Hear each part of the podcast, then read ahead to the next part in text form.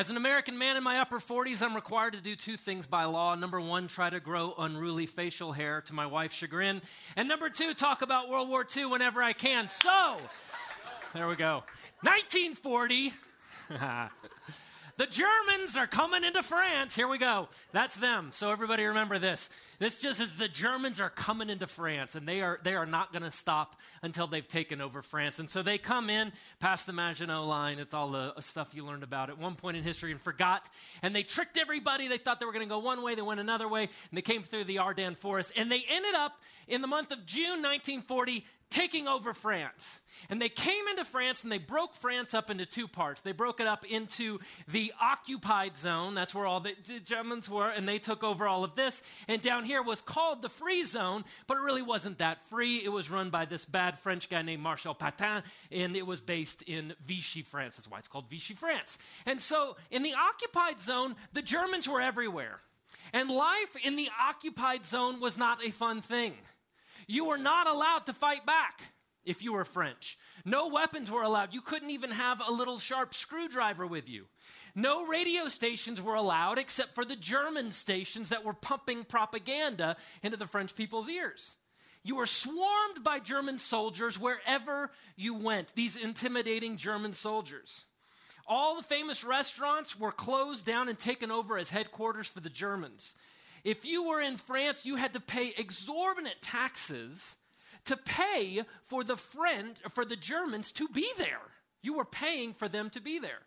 They took art, they took all the good supplies, they made everyone have ID cards, they took all the goods and brought them over to Germany. There were ration cards. Paris's population fell from 3 million people to about 800,000 as people were forced into the countryside away from their homes. Of course, uh, people were taken from France and brought into Germany to work as slave labor to keep the German war machine going. The Jews in France were taken out of France and sent off to the concentration camps. And if you were a Frenchman or a French woman in France, you had a choice to make. And your choice was this Will I just submit and go along with the Germans? There are overlords. Go along with it. Or well, I respond differently. I want to introduce you to a guy. This is a guy named Robert de la Rochefoucauld. Look at this stud. I mean, I could only wish. And, and, if you like him now, just wait. Here's Robert de la Rochefoucauld. When he was 16, that's when the Germans came in. And so he had a choice. He was of aristocracy. He was a nobleman in France. It would have been, he was from a long line of and he could have just escaped to England, probably even escaped to America and waited out the war until everything went back to normal. That's not what this cool cat did. This guy, instead, age 16, he says, No way. I'm fighting back. So he ended up getting in with a couple of British soldiers who had parachuted into France and they got stuck there. And so he and these two guys, they escaped out of France and went in through Spain and made their way to England. Well, in England was I'm getting in deep weeds here, Charles de Gaulle. And Charles de Gaulle was the symbol of free France. And he went and met with de Gaulle and said, I want to start fighting against these Germans. And de Gaulle said, okay, go ahead. And so he got picked up, de Roche got picked up by what's called the Special Operations Executive. Catch this. It was this British organization that was designed to train these people to go back and fight. So he got trained in hand to hand combat, how to kill a guy with a knife, how to jump out of a, an airplane. And so, sure enough, de la Rochefoucauld, he flies back into France. He's safe in England he flies back into France and he lands. And these are some of the things he did. He goes there and he blows up a railroad line. He's good with explosives, blows up a, a German railroad line in France. Then he blows up an electrical substation. He gets caught. The Germans are furious. They sentence him to death. He's, on, he's in the truck on his way to the execution. He's like, forget this. Woo! Jumps out of the truck runs off, runs off, goes back into town, finds himself standing in front of the Gestapo's uh, offices. Oh no, what will I do? Out front is a Nazi limousine. It has swastikas all over it, you know. It has swastikas all over it. And the keys are inside because it's like, who would ever steal one of these? Yeah, he stole it and drove out of town. makes his way back over to Britain, parachutes back in, meets with a bunch of these other resistance members, and they make a plan. They're going to blow up the Saint Médard munitions plant to prepare for D Day.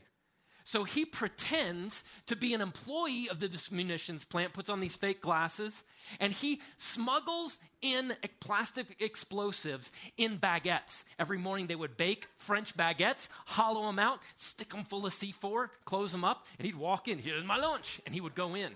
And on the right day, he set all of these explosives around, and they triggered it that night. You could hear the explosion 10 miles away course, they catch him again. He escapes again. He escapes. It's a crazy story how he escapes. He escapes. He goes to someone's house, a resistance member's house, and says, I got to get to the safe house. How do I get there? They'll recognize you. Not making this up. Well, your sister's a nun. Can I wear her habit? Sure. Puts on the nun habit, walks through town. Everybody's like, hello, sister, whatever. And he goes into the safe house, makes it back out. He keeps doing this over and over and over again until the end of the war when he is awarded every big resistance award you could be awarded. Lives to the ripe old age of 88, becomes the mayor of a small town in France. That's Robert de la. He was a member of the French resistance. Here's some pictures of the French. Oh, by the way, if you want to read a book about this, you can check this out. Uh, these and many other books are available at your local library. This is a great book about him if you're curious. Let's take a look at some photos of these. These are some French resistance. Look at these people. This is not from a movie, this is actual resistance members. They were sick and tired of having the Germans run roughshod over them. And so they would get together in small groups of people and commit acts of sabotage. Sabotage. If you know Beastie Boys, you know sabotage. This is the kind of stuff they would do blowing up stuff. They say that roughly 2% of the French people were part of the resistance. You ask the French, they would say 50%, but it wasn't. It was about 2% of these people. These people were heroes. Let's put a pin in this. We'll come back to it. We're in Acts. We're reading through the book of Acts. And by the way, I want to point this out. Some of you can see it, some of you can't. Here's Princess Leia right here. Uh, we're in the book of Acts. I noticed that last week. We're in the book of Acts, and I'm going to read you a passage from Acts, and hopefully some of this stuff is going to connect. You ready? Acts chapter 13. These are Jesus followers who are trying to spread the gospel after Jesus has died, come to earth, died, rose from the dead, gone into heaven, and given the Holy Spirit to the followers. Let's read this. The two of these dudes, Barnabas and Saul, they sent on their way by the Holy Spirit, went down to Seleucia, and sailed from there to this island of Cyprus. When they arrived in Salamis, home of the meats, they proclaimed the word of God in the Jewish synagogues. John was with them as their helper. They traveled the whole island until they came to Paphos. There, by the way, this is where it gets weird. There they met a Jewish sorcerer. What? You know, that is what it says. Jewish, suddenly we're in Harry Potter world. They met a Jewish sorcerer and false prophet named Bar Jesus. And what that really means is son of Joshua. That was his cat's name. Who was an attendant of the proconsul. So, proconsul was a Roman official who was there on the island, who was an attendant of the proconsul Sergius Paulus. This proconsul was an intelligent man. Well, he heard about Paul and Barnabas, or Saul and Barnabas, and he said, I want to hear the word of God. So brought them in. But Elymas the sorcerer, this is Bar Jesus, this sorcerer guy, for that is what his name means, opposed Saul and Barnabas. Something he did oppose them and tried to, hey, you don't want to listen to them, tried to turn the proconsul from believing, from the faith. Then Saul, who was called Paul, filled with the Holy Spirit, looked straight at Elymas the sorcerer and said, you are a child of the devil. Ooh-ha. And an enemy of everything that is right. You are full of all kinds of deceit and trickery. Will you never stop perverting the right ways of the Lord? Now, the hand of the Lord is against you. And get this, buddy, you are going to be blind for a time, not able to see the light of the sun. Immediately, mist and darkness came over this guy, and he groped about seeking someone to lead him by the hand. When the proconsul guy saw this, he believed, for he was amazed at the teaching about the Lord. Now that's weird, huh? There's some weird stuff in that. It's not just, oh, come believe in Jesus. Yay, I will. Okay. There's a sorcerer. There's supernatural stuff, a guy getting blinded. What is going on in this passage? It's weird. It's uncanny. Isn't that a good word? Uncanny. Supernatural stuff. Why is it so odd to us, 2022, very sophisticated humans? Because it points to something unseen. And this is maybe is the dirty secret of what we believe as Jesus followers is we believe that there is an unseen realm. And you want to make any of your non-believer friends think you're a nut? Start talking about this unseen realm. But to believe in Jesus and to follow him at its core, at some core part of it, it's belief in something we cannot see. This morning, I want to talk about spiritual warfare. Spiritual warfare. Because we, as Jesus followers, are meant to take up arms against our oppressor. We are meant to function like the resistance, doing acts of sabotage against an unseen enemy. So here's where I'm going this morning. There is an unseen battle with lives at stake, and we are. There's an unseen battle. Let's start there. I just want to establish this. Now, here's the deal with the French. They were occupied by the Nazis. You could look around and go, Nazi, Nazi, Nazi, mm, Nazi, Nazi, Nazi. You saw them all we can't see our enemy. Which almost makes it more challenging. We cannot see the enemy who is after us. Biblically, this is all very well established. I'm going to run through a bunch of stuff. In the Old Testament, well, let's talk about angels first. God's messengers, God's big, and they're not like fat, naked babies. These are power. I mean, you don't get scared. Oh, fat, naked baby, I'm so. You get scared of mighty, powerful beings and that's what angels are mighty, powerful beings. Angels visit Abraham in the Old Testament. They, Jacob sees them going up and down a staircase to heaven. There's the Passover angel who slaughters the firstborn Egyptians. There's an angel who meets with Gideon. In Isaiah, Isaiah sees these angels in the throne room of God. Elisha and his servants see the mountains full of basically flaming angels defending the nation of Israel. And in the book of Job, we hear about how angels are fighting on behalf of Job. In the New Testament, we see angels talking to Mary about how she's going to have a baby. That, that when Mary Magdalene goes to the tomb after Jesus has died, there's an angel there. Angels set Peter free from prison in the book of Revelation. They're all over the place. These angels exist to make God's will happen. But there's no need for an angel, right? If there's not an opposing force. Like it's sort of levels of belief. Okay, there's an unseen realm. I'll go with that. Can you believe in angels? Mm, okay, I can believe in that. Can you believe in demons? Well, that's a, uh, that's a, that's a bit much then why are there angels? What's the point? We have to believe in the whole thing. Demons are talked about all through the Bible. In the Old Testament, we see that Lucifer, an angel of the Lord, falls and he brings a third of those angels down with him, rebelling against God. In the Old Testament, they're often called evil spirits. In the New Testament, they are demons and they have the power to influence people tempting them, lying and accusing.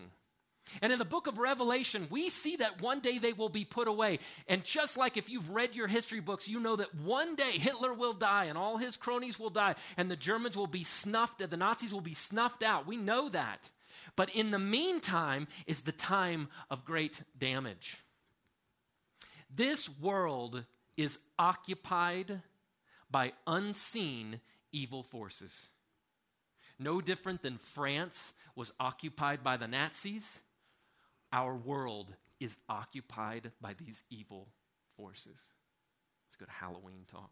Three times Jesus called Satan this the prince or ruler of this world. Isn't that weird? Don't we kind of think as Jesus followed? No, no, God rules the world. Yes, but for some reason right now, Satan's ruling this joint. And if that seems weird to you, maybe you don't have enough pain in your life. Maybe you don't have a news app. 1 John 5 19, John says, We know that we are children of God and that the whole world, that's where you live, is under the control of the evil one. 2 Corinthians 4 4. The God of this age, where when we live right now, has blinded the minds of unbelievers so that they cannot see the light of the gospel that displays the glory of Christ, who is the image of God. Basically, right there, there is a God of this age who is evil. You, this is one of my favorite weird. I love weird passages in the Bible. Here's a great weird one. This is in the book of Daniel, Old Testament. This angel shows up kind of breathless to Daniel. It's crazy. He's clearly like, I've been working hard. And he says this Don't be afraid, Daniel. Since the first day that you set your mind to gain understanding and to humble yourself before your God, your words were heard in heaven. And I have come in response to them. But the prince of the Persian kingdom, biblically, that's not a human, that's some evil spirit. But the prince of the Persian kingdom resisted me for 21 days. Then Michael, one of the chief princes, one of the angels, came to help me because I was detained there with the king of Persia. What? Some angel warfare going down. This is UFC to the utmost. There is a knockdown, drag out fight between an angel and a demon. I am baking some of y'all's noodles today. Ephesians 6:12 says this. He's talking about us now. Our struggle isn't against flesh and blood. Somebody, somebody needs to hear that today. You need to know that humans are not your enemy. Humans are not our enemy. Our struggle is not against flesh and blood, but against the rulers, against the authorities, against the powers of this dark world, and against the spiritual forces of evil in the heavenly realms. And the third thing is this they want to destroy us. They're not messing around. This isn't Hogan's Heroes. I like that. John 10:10, 10, 10, Jesus says this. The enemy comes only to tickle, annoy, and kind of bother. The enemy comes to steal, to kill, and destroy. I'm looking around at a room full of people with red laser dots on their forehead. Jesus says, I've come that they may have life and have it to the full. 1 Peter 5 8 says this Be sober minded, be watchful. Your adversary, the devil, prowls, prowls around like a roaring lion, seeking someone to devour. That's this force that was at work in Elymas the sorcerer. Something in him was driving him to destroy and to stop the proconsul guy from hearing the truth of God. So there is an unseen battle with lives at stake. Your life is at stake. My life is at stake. The life of every believer is at stake, and the life of every unbeliever is at stake. What did occupation look like for France, for them to be taken over by the Germans? It looked like frustration. You read books about the, they were just constantly frustrated. A lack of joy for these poor French people. They were under control lack of freedom, misery. They were hungry, they were starving, they died, and they had no foreseeable future. What does it look like for us to live occupied lives? Frustration, lack of joy, controlled, lack of freedom, misery, hunger for the things we truly need, death, and no future. What did freedom from occupation look like for France? The same thing it would look like for us peace, provision, happiness, freedom, strong relationships, full lives pursuing what we're meant to pursue. And as the French would say, joie de vie, joy of life. Satan wants to occupy our world in order to keep us from believing in Jesus to keep us from letting other people know the goodness of following Jesus, to keep us from following God, to keep us from being saved, to keep us from living lives of joy, freedom, and goodness. The enemy was trying to keep the proconsul from that, and the enemy is trying to keep us from that. And for a lot of us, we haven't become aware of what he's doing we haven't noticed that our lives are suffering.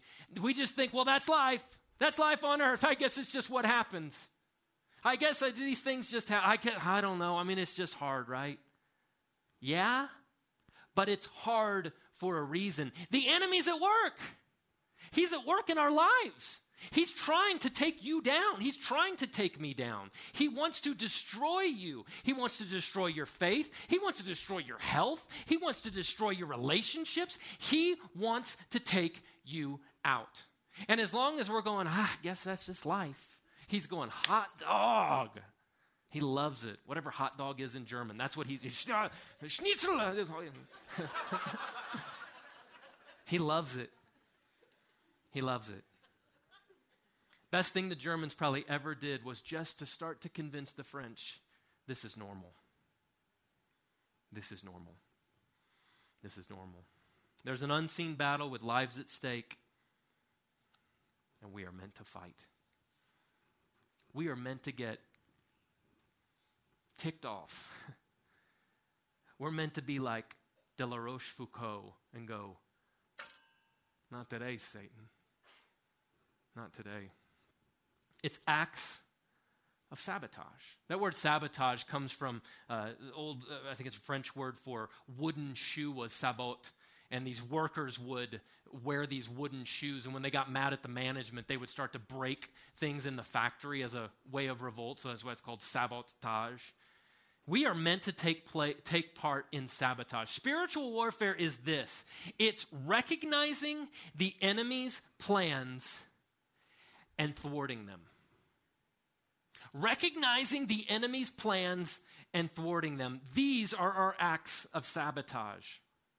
And what we're primarily fighting against is the enemy's main weapon, which is lies. The enemy is prowling around, waiting to sink his fangs into us. And the venom in those fangs is lies. He wants you to believe lies. He wants me to believe lies. He wants my children to believe lies. He wants everyone to believe lies. He is the father of lies. I'll read a little list of lies, see if any of these strike you. I need to be afraid. The only way to face the world is with some fear. Fear is logical. I can't let go of that hurt or that wrong. I can't forgive that thing. I know better than others. I know better than God. He has His truth, but I'm not quite jibing with that, so I'm going to go my own way. I need to collect as much money, stuff, and pleasurable experiences as possible. There's another lie God's not really good. And I can't face the challenge that's in front of me. This is a small list of lies. But he's lying to all of us. That's what occupation is it's a world of lies. So, as saboteurs, we are meant to fight lies. If you're fed up with the lies that Satan has sown in you, you might be ready to join the resistance. If you're fed up with the lies that your loved ones are receiving and it's destroying their lives, you might be ready to join the resistance. If you look at the world around you and see the destruction of lies, and you're mad and you don't want it anymore, you might be ready to join the resistance. 2 Corinthians 10 says this Though we live in this world, we do not wage war as the world does, meaning with guns and whatnot. The weapons we fight with are not the weapons of this world. On the contrary, and by the way, get ready to feel some empowerment. On the contrary, our weapons have divine power to demolish strongholds.